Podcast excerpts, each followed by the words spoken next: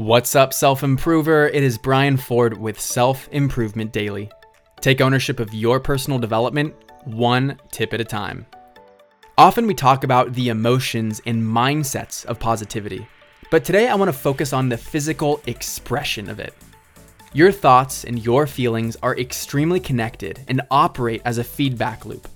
What you think influences how you feel, and how you feel informs what you think about. That's why for Thursday Positivity, I want to talk about your happy dance. Your happy dance is that thing you do when you're experiencing pure joy. You feel so good and aligned and fulfilled that your body cannot contain it, and you start to physically express the way that you feel. I know it's called a happy dance, but it may not have anything to do with dancing.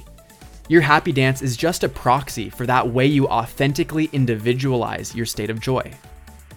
For me, it's a combination of little dance moves and celebratory posing, pumping my fists in the air and hopping around. Whatever it might be for you, allow it to come out when you're feeling it. That inner child buried inside you is desperate to be acknowledged and heard. And when you do your happy dance, you give that part of you a voice. Why is it called a happy dance? Well, studies show that when you're dancing, you release more endorphins than you do when you exercise, and your body knows no other way to experience that kind of bliss. So, by nature, we often dance and we feel that way because it's the most normal thing for us to do in that emotional state. You can listen to Self Improvement Sit Down number 24 with Radha Agrawal if you want to learn more about how incredible dance is for us. Every morning when I brush my teeth, I put music on and I dance because it generates a feeling that informs my thoughts and primes me to find joy the rest of the day.